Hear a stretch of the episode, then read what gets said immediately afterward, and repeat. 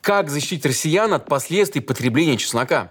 Почему важно убрать фалос Аполлона со 100-рублевой купюры и перекрасить Кремль в белый цвет? Кого наказывать просмотром плохого кино? Да, дорогие друзья, это все про Госдуму нынешней России. 30 лет назад, в 93 году, страна избрала Госдуму первого созыва – за эти годы депутаты успели выдвинуть и обсудить немало популистских и просто смешных инициатив. Однако этим, понятное дело, не ограничилось. И сегодня депутаты уже не стесняются ставить свои подписи под откровенно преступными законопроектами. И кажется, что так было всегда. Но можете ли вы себе представить, чтобы Госдума подняла вопрос, например, о вынесении импичмента президенту? Ну, такое возможно, только не в нашей стране, скажете вы. И будете неправы. В мае 99 года Госдума рассматривала вопрос о досрочном прекращении полномочий президента Ельцина. Но попытка, правда, провалилась, нужного количества голосов набрать так и не удалось. Но тем не менее она была, и на нее решились. Сейчас все это кажется чем-то немыслимым. Парламентарии больше не то, что не смеют перечить главе государства, они просто уже предугадывают его желание, будь то вторжение в соседние страны или признание ЛГБТ экстремистской организации. В конечном счете именно депутаты, а не Путин, берут на себя главную ответственность за принятие репрессивных законов и соревнуются в жестокости. Ну а гарант в большинстве случаев лишь умывает руки. Но как Госдума прошла этот путь от живого института демократии до собрания кивающих болванчиков? Как и почему менялась эта Госдума, кто за этим перевоплощением стоит? Поговорим об этом сегодня. Это рубрика «Разборы», и меня зовут Павел Коныгин. Пожалуйста, подписывайтесь на нас в Ютубе и Телеге. Скачайте также на всякий случай VPN, чтобы не зависеть от капризов российского законодателя, если он решится заблокировать YouTube. И самое главное, помните, что вместе мы не одиноки.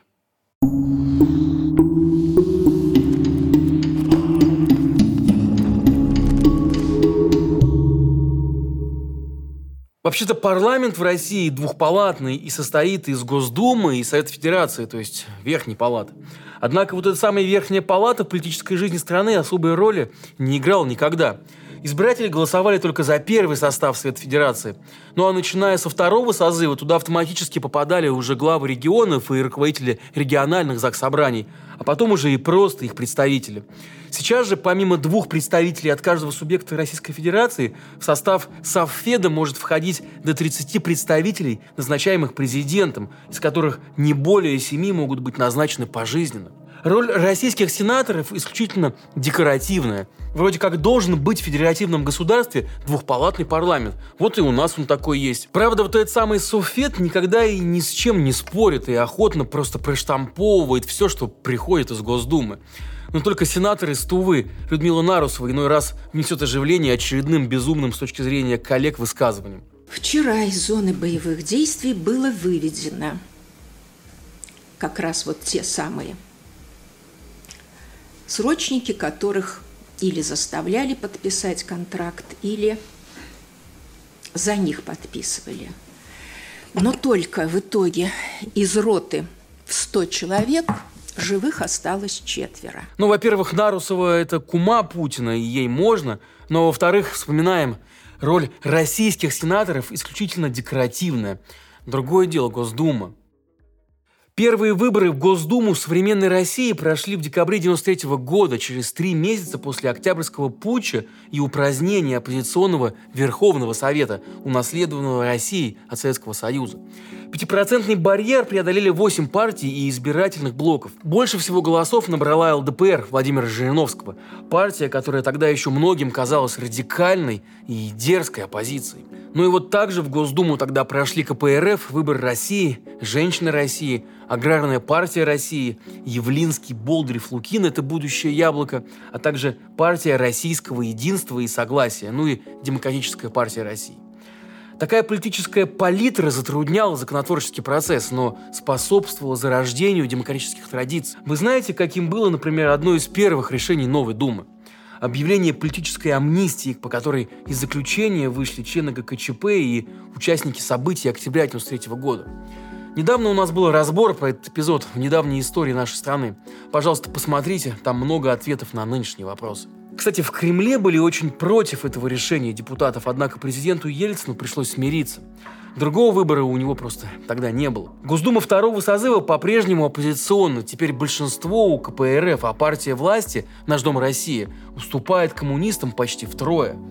В палате создано семь депутатских объединений. Это четыре фракции – КПРФ, НДР, ЛДПР и Яблоко, а также три группы – Народовластие, Российские регионы и Аграрная. И вот именно в те годы россияне и узнали, что это за слово такое импичмент, то есть отрешение главы государства от должности. В 1999 году оппозиционеры выкатили Ельцину обвинения сразу по пяти пунктам. Развал СССР, разгон съезда народных депутатов и Верховного Совета в 1993 году, война в Чечне и ослабление обороноспособности страны, и даже геноцид русского народа. Но, правда, попытка отправить Ельцина в отставку провалилась, однако тот лишь факт, что она была, говорит уже о многом. Президенту пришлось с депутатами договариваться, идти на компромиссы, в том числе при назначении премьер-министра. И вот тот период журналисты успели окрестить чехардой премьеров. Ельцин и его окружение лихорадочно искали преемника. За полтора года на посту главы Кабмина сменилось сразу пять человек.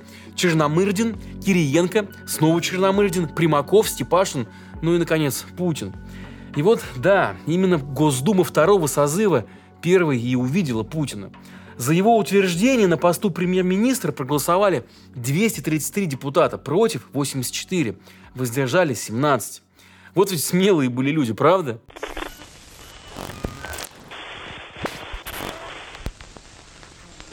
Но перенесемся в 2003 год.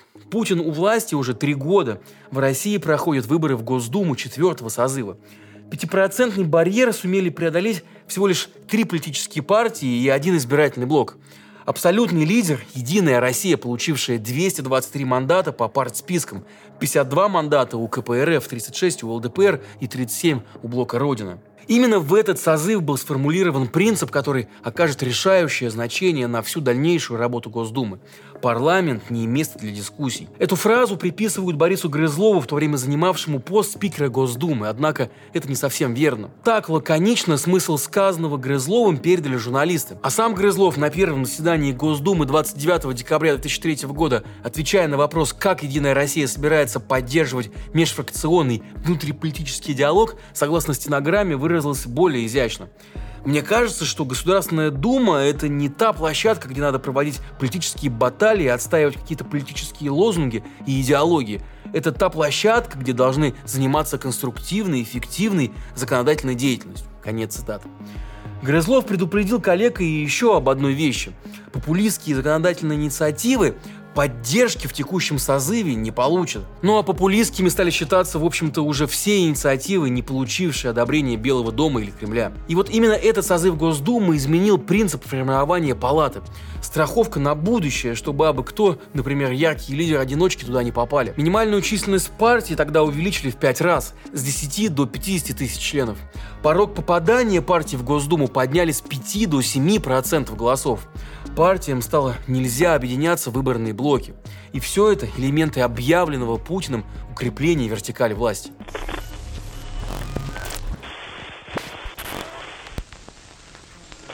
«2007 год. И вот на выборы в Госдуму Единую Россию ведет уже сам Путин, решившийся на рокировочку с Медведевым. В партии уже нет первой федеральной тройки. Ее возглавляет только президент. В программной статье в российской газете Борис Грызлов прямо скажет 2 декабря голосование за Путина. В парламент этого пятого созыва прошло четыре партии. Единая Россия, КПРФ, ЛДПР и Справедливая Россия.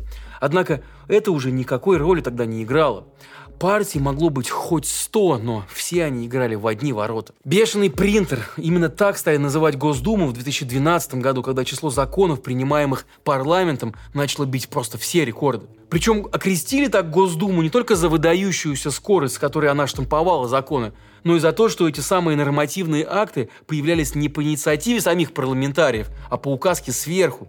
Там словно просто кнопку нажимали, и, пожалуйста, вот вам закон Димы Яковлева, вот там закон об НКО, закон о запрете митингов, закон об иноагентах, например. Перед окончанием работы шестого созыва Госдумы даже Путин, дежурно отыгрывая роль главного либерала во власти, советовал депутатам не спешить при принятии законов и отказаться от поверхностных подходов при рассмотрении законодательных актов. Но уже тогда, как не заливал Путин про самостоятельную ветвь власти, всем было просто очевидно. Депутатский корпус – это клерки, покорно ждающие указаний из Кремля и Белого дома. И если посмотреть на законы, которые они принимали на протяжении последних нескольких лет, то выяснится, что подавляющее большинство из них внесли именно правительство и президент. При этом до принятия законов о домашнем насилии, например, или о распределенной опеке в ПНИ, тех самых законов, на которые есть реальный общественный спрос, у народных избранников руки так и не дошли. К началу войны в Украине Российская Госдума утратила любые уже намеки на возможный парламентаризм. По сути, она превратилась уже в путинскую армию с депутатскими мандатами. Нам, нам надо приглушить свою оппозиционность и встать плечом к плечу в поддержку президента, в поддержку страны и в поддержку нашей великой победы. И вот они встали.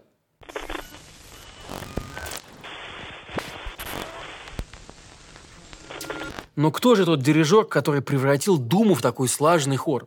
Главную роль в преобразовании Госдумы в тот орган, с которым мы имеем дело сегодня, бесспорно сыграл спикер двух ее последних созывов Вячеслав Викторович Володин. В прошлом первый зам руководителя администрации президента, именно он в 2014 году на заседании Валдайского клуба сформулировал принцип, на котором построена вся система путинской власти. Нет Путина, нет России. Среди других его крылатых фраз «нападки на Путина – это нападки на Россию». Ну а еще вот такие. Достояние России – это не нефть и газ, а Путин. После Путина будет Путин. Естественно, Володину многое прощают не только и даже не столько заграничащее с фанатизмом обожание президента, которое он демонстрирует постоянно, на заседаниях Госдумы и в своем телеграм-канале, общаясь с журналистами и с избирателями. Предлагаю присоединиться к предложению Геннадия Андреевича Юганова, его словам, которые он уже высказал, э, благодарности нашему президенту за позицию, за то, что он сделал, и э, за помощь, которую оказал Александр Григорьевич Лукашенко. Коллеги, поаплодируем.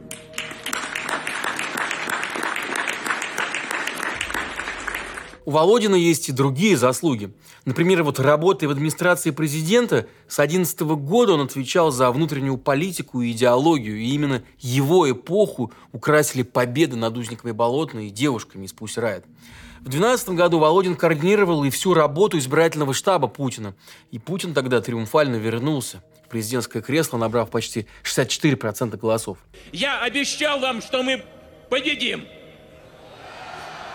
Мы победили! При кураторстве того же Володина Единая Россия на выборах 2016 года получила конституционное большинство, то есть возможность принимать без оглядки на другие партии не только федеральные законы, но и поправки в Конституцию, чем, как мы знаем, она в итоге и воспользовалась. Ну а что же Володин имеет в качестве ответной благодарности? Давайте посмотрим. В 2021 году сторонники Алексея Навального опубликовали большое расследование, в котором доказали, Вячеслав Володин – это миллиардер и занимается не только политикой, но и крупным бизнесом. Зарабатывает на этом безумные деньги. Коллекция элитной недвижимости, принадлежащей его 80-летней матери, пенсионерке и гражданской супруге, оценивается примерно в миллиард рублей – более того, мать Володина, Лидия Барабанова, всю жизнь на минуточку проработавшая учительницей, на старости лет раскрыла в себе настолько яркий талант предпринимателя, что вместе с отцом гражданской жены Володина стала владельцем фирмы «Инвест Холдинг». Ну а фирма эта самостоятельно и через дочерние структуры владеет коммерческой недвижимостью в Москве и родине Володина, то есть Саратове.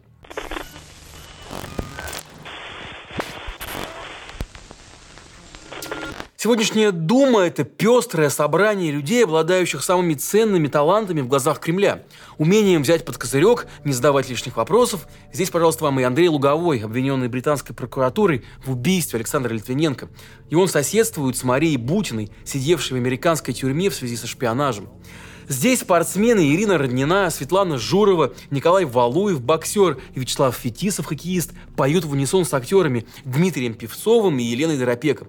Здесь даже есть свой штатный эрудит, шоумен Анатолий Вассерман. И всех вот этих вот самых людей объединяет одно – готовность верно служить Путину. А помните, кто именно при обсуждении поправок Конституцию в 2020 году предложил обнулить эти самые сроки Путина? Да, это была первая женщина-космонавт Валентина Терешкова. Даже и такие люди в этой думе есть. Впрочем, даже в такой уже совсем ручной и нестроптивой думе время от времени обнаруживаются, да, лишние элементы. Таких народных избранников сами же парламентарии из своих рядов безжалостно выкорчевывают. И уже нисколько не стесняясь народа, который вроде как за них голосовал. Ну и вот, например, вскоре после начала войны член КПРФ Валерий Рашкин лишился своего мандата за убийство Лося. Только в новостном эфире пяти ведущих телеканалов Лосю Рашкина посвящено было 4 часа 26 минут новостного эфира. Ни одному парнокопытному не было посвящено столько патетики и не сказано столько слов. На моей памяти больше говорили и писали только об убийстве президента Кеннеди. Ранее же депутат отметился открытым заявлением про то, что за обнуление Путина он не голосовал принципиально. А 1 ноября 23 года Госдума лишила мандатов сразу двух депутатов – Вадима Белоусова и Василия Власова. И если с Белоусовым вопросов нет никаких, кроме одного, а чего вообще так долго тянули, то с Власовым все далеко не так просто. Белоусов в 22 году был заочно приговорен Мосгорсудом к 10 годам лишения свободы за получение взятки в размере более 3 миллиардов рублей – но несмотря на вступивший в силу обвинительный приговор, все это время он сохранял статус депутата, и его коллег это нисколько не беспокоило. Хотя не посещал он, естественно, никаких заседаний, поскольку был объявлен в розыск. И вот другое дело ЛДПРовец Василий Власов. Любимец Владимира Жириновского на протяжении двух созывов он считался в Думе отличником с явкой почти в 100%. И вот этот самый Власов регулярно выступал на пленарных заседаниях, а также вносил законопроекты, голосовал как положено, ну и вообще был примерным депутатом. Однако все равно был лишен мандата в связи с нарушением регламента. А теперь я добавлю еще один факт. Известно, что Власов активно поддерживал ЧВК «Вагнер» и лично его главу Евгения Пригожина. До мятежа 23 июня 23 года в его приемной можно было даже записаться в вагнеровцы. А после мятежа в этой самой приемной прошли обыски. К чему я привожу вам эти примеры, которые смотрятся как анализ сортов компоста в далеком колхозе? Все очень просто. Нам кажется, что депутаты – это небожители и неприкасаемые. Но это не так.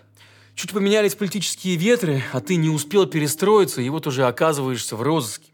Или, не дай бог, постоял рядышком с политической фигурой, попавшей в опалу, и все, ты выпал из обоймы. Ставки высоки, а риски колоссальны. Ну и санкции опять же. Чем закончится украинская кампания, сегодня никто не знает. И что ждет конкретно депутатов, голосовавших за зверство, тоже непонятно. Им тоже страшно. Между тем, вся эта думская система явно держится на круговой поруке. На том самом принципе плечом к плечу. Ну а что будет, когда даже среди нынешних депутатов отыщутся порядочные люди, ждущие своего момента? Ведь даже за обнуление Конституции не проголосовали 15 человек. Просто думайте об этом. Ходите на выборы и запаситесь терпением.